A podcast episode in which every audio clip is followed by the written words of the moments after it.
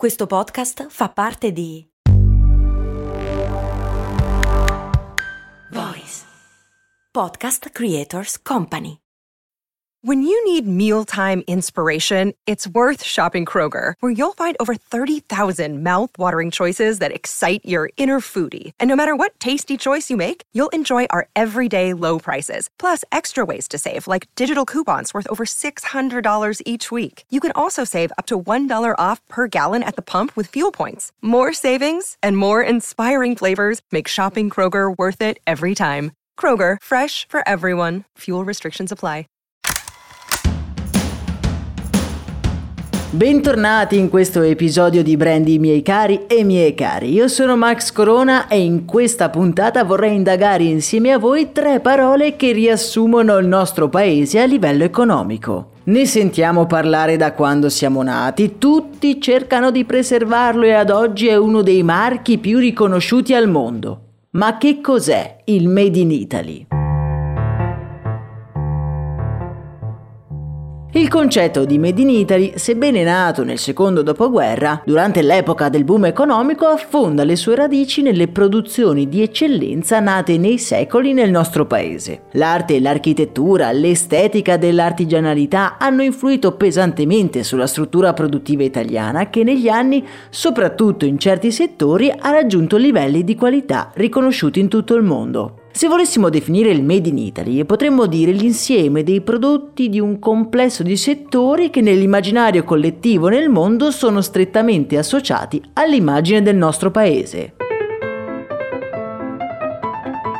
Si possono identificare quattro categorie merceologiche del Made in Italy, le cosiddette 4A, ovvero parliamo di abbigliamento e moda, arredo, casa, automazione meccanica e tutto il comparto alimentare. Come abbiamo accennato, il concetto di Made in Italy nasce quindi nel secondo dopoguerra, quando si forma effettivamente un tessuto di imprese che poi hanno creato l'immagine dei prodotti italiani nel mondo. Le caratteristiche di tali prodotti infatti sono strettamente legate ad alcune delle peculiarità della struttura produttiva e del tessuto economico, che è andato a formarsi in Italia durante il periodo del cosiddetto miracolo economico. Una delle caratteristiche principali di tali imprese è costituita dalla loro tendenza a specializzarsi in determinate tipologie di produzione e ad essere organizzate e concentrate soprattutto su base locale.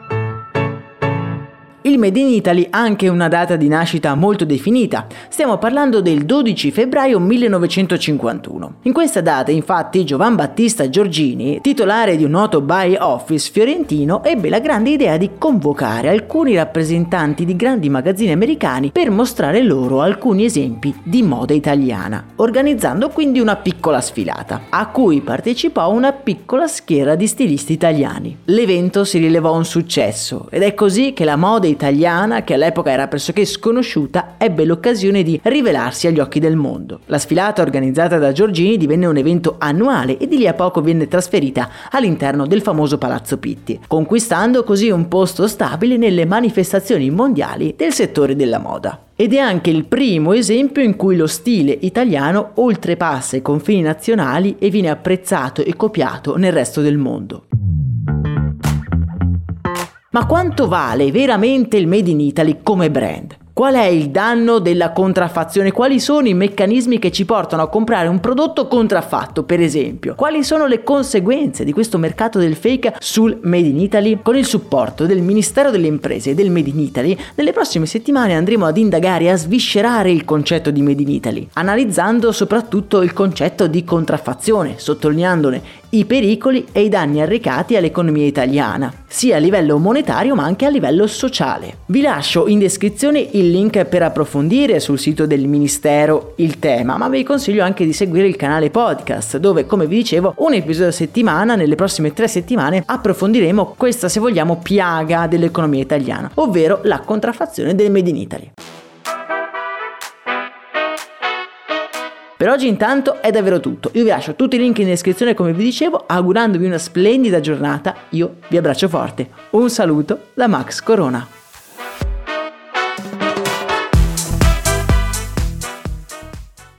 Hiring for your small business? If you're not looking for professionals on LinkedIn, you're looking in the wrong place. That's like looking for your car keys in a fish tank.